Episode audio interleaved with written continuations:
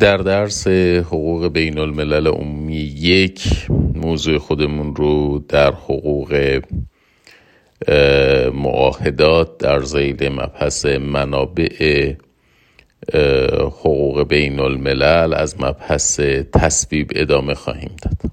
بر حسب تعریف تصویب عمل حقوقی یک جانبه است. که بعد از امضاء معاهده توسط مقام زی صلاح موضوع حقوق داخلی صورت می‌گیره و التزام و پایبندی و تعهد به معاهده رو به دنبال داره. تصویب خودش یکی از اشکال اعلام رضایت هست. در کنار اینکه اعلام رضایت می تواند از طریق امضا مبادله سند قبولی تصدیق الحاق یا هر شکل دیگری اتفاق بیفته که مورد توافق طرفین بوده. در مورد سازمان های بین المللی البته معاهده 1986 حقوق معاهدات در زمینه معاهداتی که یک طرفه سازمان های بین المللی هستند از اصطلاح تصویب استفاده نکرده بلکه اصطلاح سند تصدیق رسمی به جای اصطلاح تصویب مورد استفاده قرار گرفته. و در این حال باید دقت داشته باشیم که تصویب یک معاهده صرفا برای یک معاهده رسمی ضروری است. بنابراین پاره معاهدات نیازمند طی فرایند تصویب نیستند. از جمله موافقت نامه های ساده یا اجرایی مثل موافقت نامه 1945 یالتا یا سند نهایی کنفرانس 1973 پاریس که ناظر بود بر پایان جنگ ویتنام. ممکن است که معاهده از یک طرف ساده و از طرف دیگه تشریفاتی باشه مثل موافقت نامه 1955 آمریکا و نیکاراگوه که فقط از جانب دولت نیکاراگوه نیازمند فرایند تصویب و از و در نتیجه یک معاهده تشریفاتی قلم داد می شد. دسته دیگری از معاهدات که نیازمند تصویب نیستند معاهدات با اجرای فوری محسوب میشن که البته متعاقبا و بعد از شروع به اجرا به تصویب می‌رسن. معاهدات از حیث تصویب تابع اصل ارادی یا اختیاری بودن تصویب هستند یعنی در واقع تصویب یک معاهده یک امر اجباری الزامی نیست. پس بنابراین تصویب محدودیت زمانی نداره مگر اینکه مدتی برای اون مقرر شده باشه.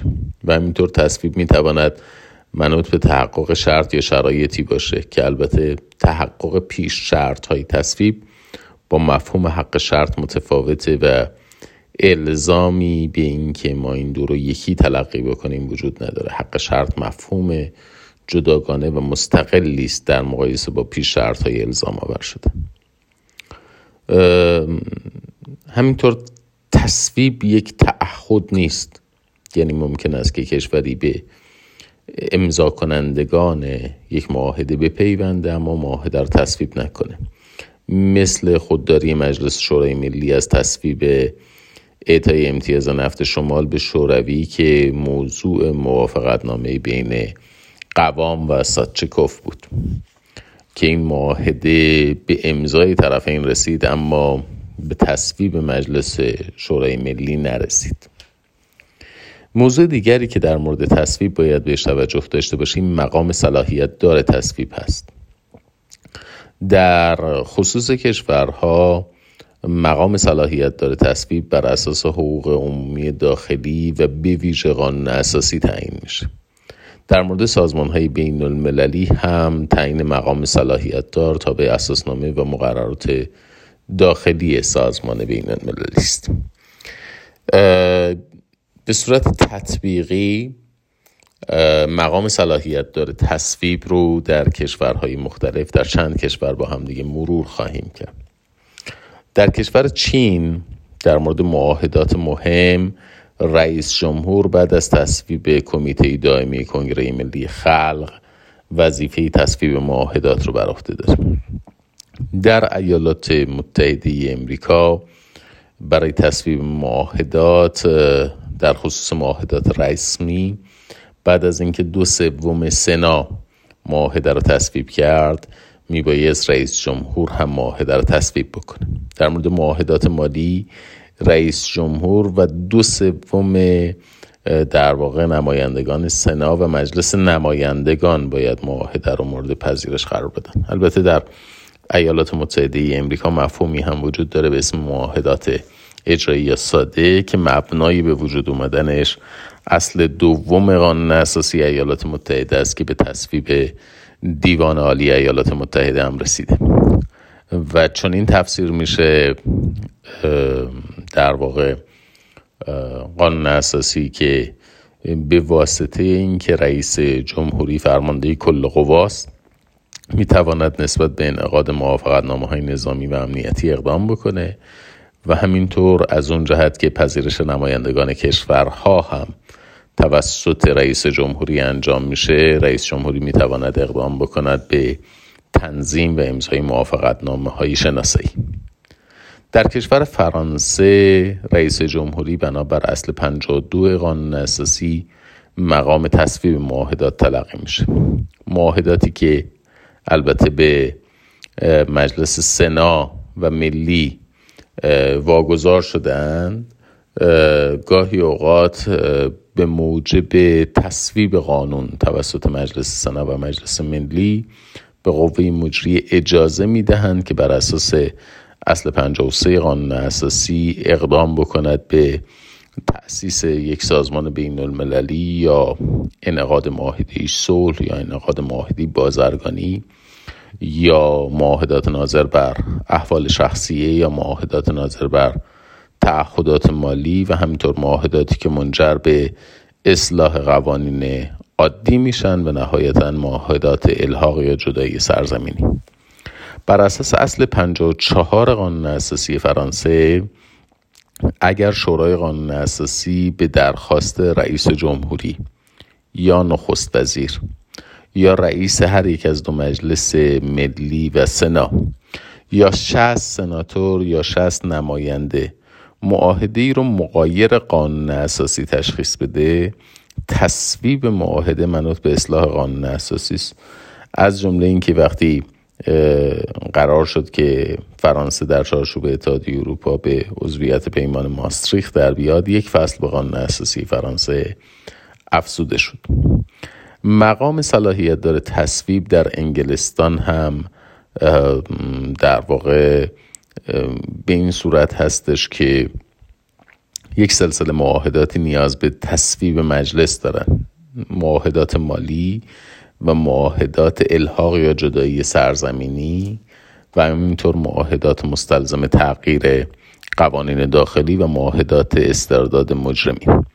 اگر ظرف سه هفته پارلمان بحث در مورد این معاهدات رو آغاز نکنه دولت می‌تواند فرایند تصویب رو دنبال بکنه دسته دیگر معاهدات ساده هستند که شامل معاهداتی می شوند در انگلستان که شرط تصویب در اونها پیش بینی نشده و در این حال معاهده مکمل یک معاهده پیشین هست. در نظام حقوقی ایران تصویب معاهدات تابع اصول 77 و 125 قانون اساسی است. که ناظر هستش بر تصویب معاهدات و عضویت در سازمان های بین المللی که طبق فرایند مندرج در قانون اساسی میبایست به تصویب مجلس شورای اسلامی برسد و سپس به تصویب رئیس جمهوری. در نظام حقوقی ایران هم موافقت نامه حقوقی ساده پیش بینی شده است که مبناش نظریات تفسیری شورای نگهبان آینامه نحوه تنظیم و انعقاد توافق نامه های بین است. موافقت نامه های ساده در نظام حقوقی ایران با امضای بالاترین مقام اجرایی یا مقام صلاحیت دار منعقد میشن و مصادقی دارن مثل توافق نامه های جزئی. اصخایی می‌کنم. در برابر معاهدات اصلی و توافقنامه های ساده از جمله توافقنامه های متضمن همکاری و توافقاتی که مجوز اونها رو مجلس حسب مورد یا موضوع قبلا به دولت داده است. و همینطور معاملات قراردادی در چارچوب بودجه اختیارات و ضوابط قانونی که البته معاملات قراردادی در معنای دقیق کلمه معاهده محسوب نمی شود. شورای نگهبان و مجمع تشخیص مسلحت نظام هم در تصویب معاهدات نقش دارند.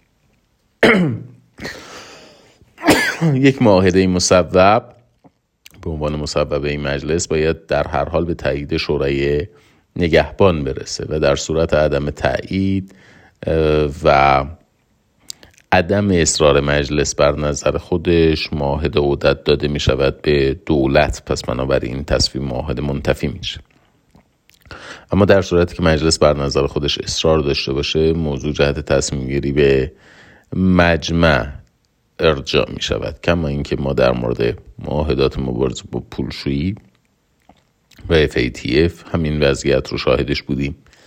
یعنی مجلس موضوع رو تصویب کرده است. شورای نگهبان ایراد گرفته. مجلس بر نظر خودش تأکید داشته و موضوع در مجمع تشخیص مسلحت نظام در حال بررسی است. مدتی البته مسکوت بود و مجددا در دستور کار مجمع قرار گرفته. بعد از طی مراحل تصویب ما می‌رسیم به مرحله امضای نهایی معاهده که امضای رئیس جمهوری به عنوان جزء جدایی ناپذیر انعقاد یک معاهده تلقی میشه. یعنی امضای رئیس جمهوری برای یک معاهده رو نمی بایست با امضای قانون توسط رئیس جمهور یکی انگاشت اگر یک قانونی به امضای رئیس جمهوری نرسد رئیس مجلس می‌تواند دستور انتشارش رو بده. اما امضای معاهده توسط رئیس جمهور بخشی از فرایند انعقاد معاهده است و در صورت عدم امضای معاهده توسط رئیس جمهور کشور ایران به عضویت اون معاهده در نیامد.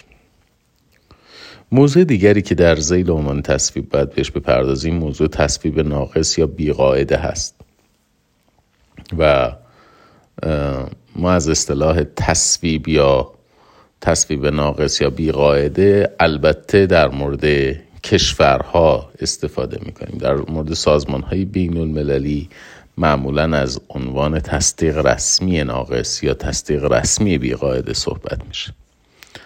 در خصوص تصویب ناقص دکترین هم اظهار نظر کرده است.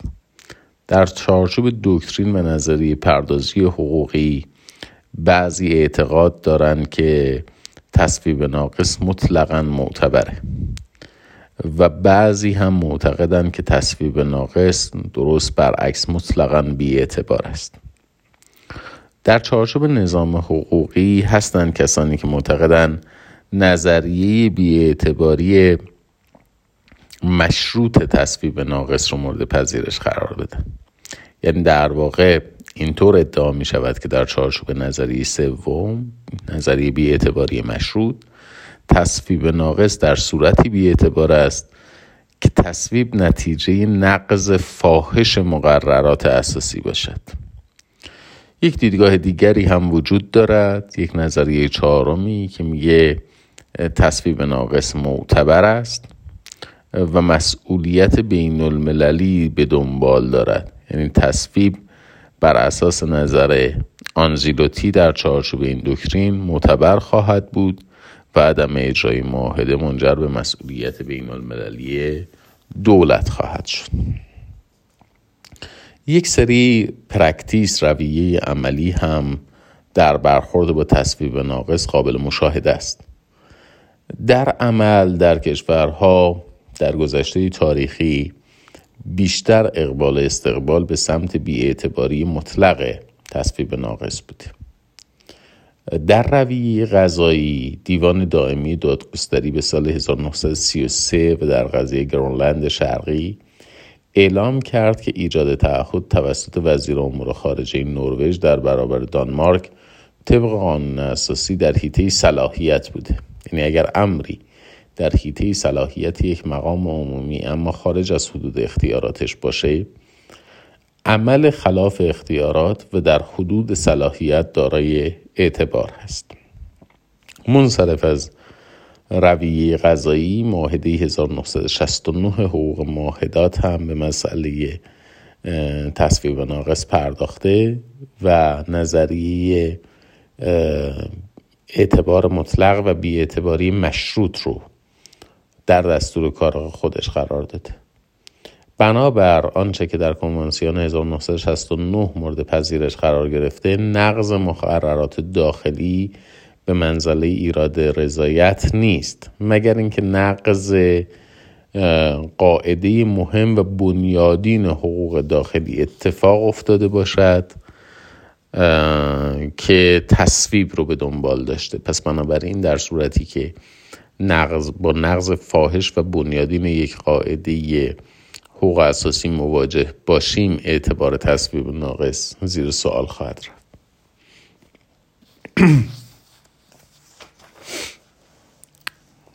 بعد از مرحله تصویب و پرداختن به زیر های موضوع تصویب باید برسیم به مسئله مبادله یا تودی اسناد تصویب. هر یک از طرف های متعاهد میبایست به تعداد سایر طرف ها سند تصویب تهیه و برای اونها ارسال کنند در مورد معاهدات چند جانبه سند تصویب رو معمولا در نزد امین تودی می‌کنن و امین معاهده کسی است که وظیفه حفظ و نگهداری اسناد معاهده و ارسال یک نسخه از معاهده را برای کشورهایی که حق عضویت پرداخت کردن بر عهده داره. همینطور وظایف ناظر بر اطلاع رسانی معاهده بر عهده در واقع امین هست.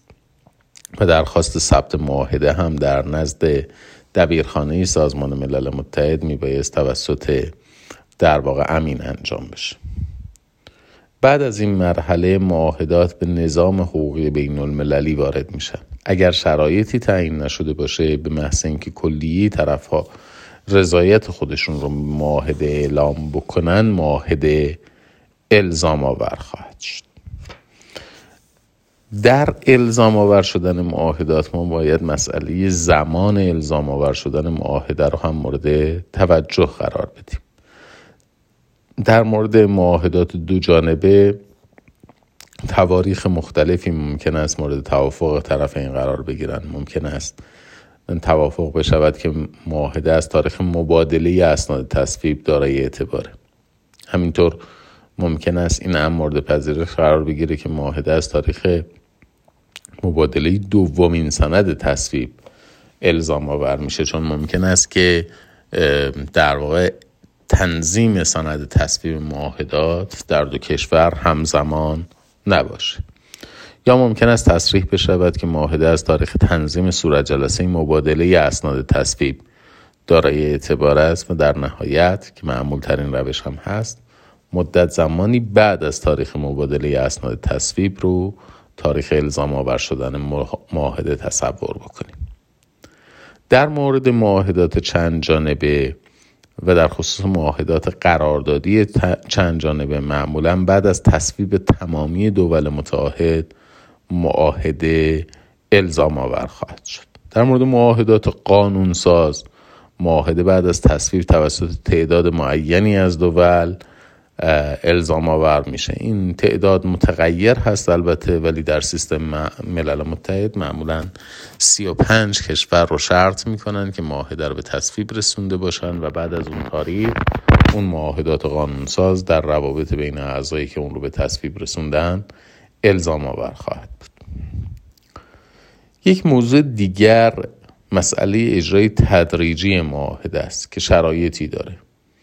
مثل تصویب یا الحاق یا رسیدن به حد نصاب تصویب و الحاق و همینطور گذشت زمانی معین بعد از رسیدن حد نصاب تصویب.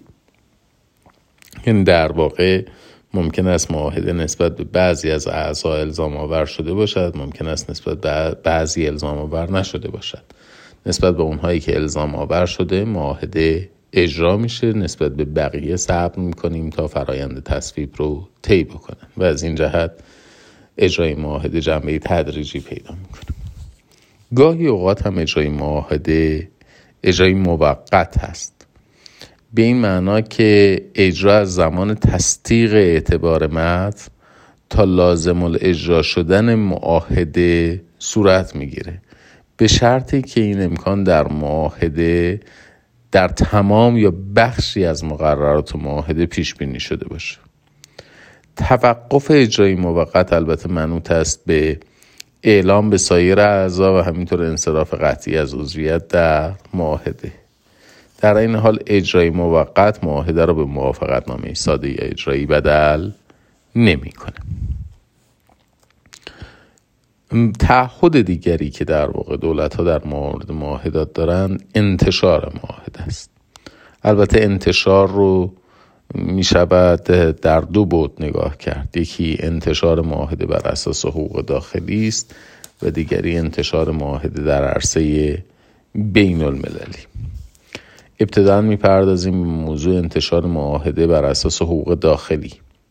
لزوم انتشار معاهدات در قانون اساسی بعضی از کشورها پیش بینی شده است. مثلا اصل 55 قانون اساسی فرانسه لزوم انتشار کلی مصوبات مجلس رو در دستور کار داره از جمله معاهدات. بر اساس قانون اساسی ایران هم وفق اصل 69 معاهدات میبایست منتشر بشن البته موافقت نامه های ساده هم معمولا علاوه بر موافقت نامه های تشریفاتی منتشر می شود یک مقوله در انتشار داخلی معاهدات مطرح هست با عنوان انتشار پیش از موعد یا بیهوده. یعنی معاهده بعد از اینکه به تصویب مجلس می‌رسه منتشر می شود اما خب این معاهده ممکن است به تاریخ لازم اجرا شدن معاهده در عرصه بین المللی نرسیده باشه. و در این صورت در واقع پیش شرط لازم برای الزام آور شدن معاهده به صورت کامل فراهم نیست. شما فرض بفرمایید که مثلا شرط شده است که این معاهده با تصویب توسط 35 کشور الزام آور میشن. خب دولت ایران این معاهده رو تصویب کرده. معاهده هم در روزنامه رسمی منتشر میشه. ولی هنوز شرط 35 تصویب پشت سر گذاشته نشده. انتشار متن این معاهده انتشار بیفایده است چون هنوز متن معاهده الزام آور نشده است. پس بنابراین نباید تصور بکنیم که هر معاهده ای که توسط روزنامه رسمی منتشر می شود پیش از این الزام آور شده. برای چک کردن الزام آور شدن معاهدات در عرصه بین المللی ما باید مقررات مربوط به منشور ملل متحد رو در زمینه انتشار معاهدات ببینیم. البته مسئله انتشار معاهدات نخستین بار در بند اول طرح ویلسون پیش بینی شد در زمان پایان جنگ جهانی اول. وفق بند اول از طرح ویلسون دیپلماسی مخفیانه و انعقاد معاهدات محرمانه ممنوع اعلام شد. ماده 18 میثاق هم مقرر کرد که قبل از ثبت معاهده در نزد دبیرخانه جامعه ملل معاهده الزام آور نخواهد بود. ساز و کار الزام به ثبت معاهدات و انتشار معاهدات در منشور ملل متحد هم پیش بینی شده است. در ماده 102 منشور البته زمانت اجرای عدم ثبت در منشور متفاوت است با میثاق جامعه ملل. در منشور مقرر شده که معاهدات میبایست در نزد دبیرخانه ملل متحد به ثبت برسن اما در صورت عدم ثبت معاهده بیاعتبار نمیشه. بلکه عدم ثبت در نزد ارکان ملل متحد عدم ثبت در نزد دبیرخانه عذرخواهی می‌کنم. عدم ثبت در نزد دبیرخانه باعث میشه که اون معاهده در نزد ارکان ملل متحد قابل استناد نباشه. یعنی شما در نزد شورای امنیت یا در نزد دیوان بین المللی دادگستری نمی توانید به معاهده استناد بکنید که در نزد دبیرخانه به ثبت نرسید. ثبت معاهدات چند جانبه در نزد دبیرخانه ملل متحد از وظایف امین معاهده هست. بر اساس معاهدات 1969 و 1986 ثبت معاهدات میبایست در نزد دبیرخانه ملل متحد باشه. یعنی هم در منشور پیش بینی شده هم در کنوانسیون 1969 و کنوانسیون 1982 شش. البته تا به حال دیوان هیچ ادعایی رو به دلیل عدم ثبت معاهده رد نکرده است. و در این حال هم ضوابط اجرایی ماده 102 منشور تابع قدنامه است که مجمع عمومی در این زمینه تنظیم کرد. در زمان تصویب یک معاهده یا در زمان امضای یک معاهده فل جمله در هر زمانی که قرار است که یک اعلام رضایتی به یک معاهده اتفاق بیفته ممکن است اعلام حق شرط بشود. که عرض کردم این مفهوم حق شرط با شروط مقدم در الزام آور شدن معاهده متفاوت هستند منظورمون از حق شرط چیه؟ حق شرط یک اعلامیه یک جانبه است که توسط یک دولت یا سازمان بین المللی تحت هر عنوانی صادر می شود در زمان اعلام رضایت به یک معاهده که این زمان اعلام رضایت نسبت به معاهده ممکن است در قالب امضا باشد در قالب تصویب قبولی تصدیق تایید رسمی یا الحاق یا صدور اعلامیه جانشینی در هر زمانی که اعلام رضایت به معاهده می شود ممکن است اراده دولت برای حق شرط اعلام بشه. و هدف از حق شرط استثنا کردن. تغییر ایجاد کردن در آثار حقوقی است نسبت به برخی از مقررات معاهده. یعنی در واقع ممکن است یک کشور یک معاهده ای رو مورد قبول قرار بده. یک قسمت خاص اون معاهده رو نپذیره. یا در مقررات حقوقی اون بخش خاص تغییراتی بخواد اعمال بشه. ما به این میگیم حق شرط. حق شرط برای اینکه دارای اعتبار باشد ضروری است که سریح و روشن و مشخص و منجز باشد. اعلام حق شرط کلی فاقد آثار حقوقی است. همینطور امکان اعلام حق شرط به صورت مشترک توسط جمعی از کشورها یا سازمان های بین المللی وجود داره. یعنی مجموعا ممکن است چند کشور با هم دیگه اعلام حق شرط بکنن. در این حال حق شرط رو با توجه به محتواش میبایست از اعلامیه تفسیری مجزا کرده اعلامیه تفسیری داره متن معاهده رو تفسیر می‌کنه فهم یکی از طرفین یا چند طرف معاهده رو در مورد متن معاهده اعلام می‌کنه. ولی حق شرط در جایی که ما می‌دانیم متن چیست معنا چیست اما می‌خوایم اون معنا رو استثنا بکنیم یا اون معنا رو تغییر بدیم. حق شرط ممکن است اعمال بشود بر معاهدات دو جانبه و قراردادی خب اگر فرض بکنیم که یک حق شرطی اعمال شده است بر یک معاهده دو جانبه عملا ارزم به خدمتتون که موضوع توافق طرفین در انعقاد معاهده منتفی خواهد شد. خب چون تمام حقوق و تعهدات در رابطه من است و شما. نمی شود که بعد از اینکه امضای معاهده انجام شد یا در زمان اعلام رضایت برگردیم بگیم حالا من یه قسمتش رو می‌خوام تغییر بدم. در معاهدات دو جانبه عرض می‌کنم. معاهدات دو جانبه قرار دادی.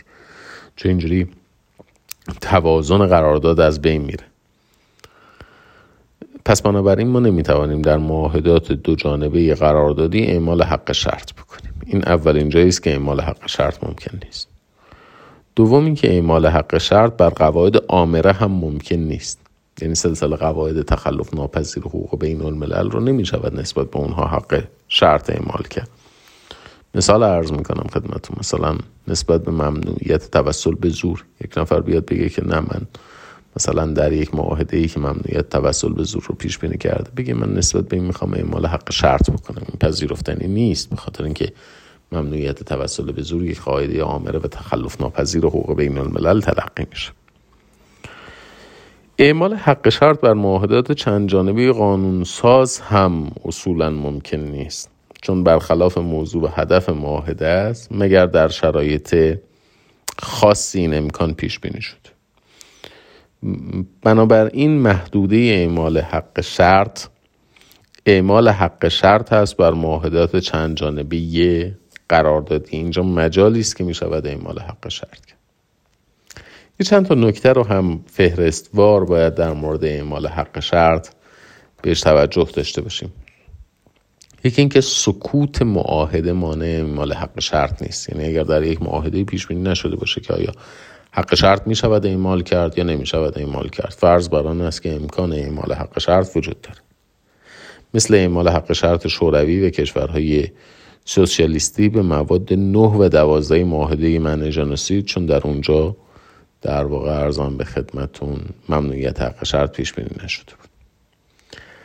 اگر حق شرط منع شده باشه امکان اعمال حق شرط وجود ندارد. مثل معاهده 1952 حقوق معلف همینطور ممکن است که حق شرط به موضوعات معینی مجاز نباشه. یعنی بخشی از یک معاهده رو ممنوع کرده باشند از اعمال حق شرط. مثل معاهده 1958 ژنو در زمینه ماهیگیری و فلات قاره خب پس بنابراین ممکن است یه بخشی از معاهده من شده باشه از حق شرط مثل معاهده 1958 ژنو در زمینه ماهیگیری. یا اعمال حق شرط نسبت به کل معاهده ممنوع شده باشه مثل کنوانسیون 1982 حقوق دریا. حق شرطی که خلاف موضوع و هدف معاهده باشه باطله. نظریه مشورتی دیوان بین المللی دادگستری در سال 1951 اعلام کرد که اعمال حق شرط بر معاهده ژنوسید ممنوعه. خب از دو جهت میشه تحلیل کرد.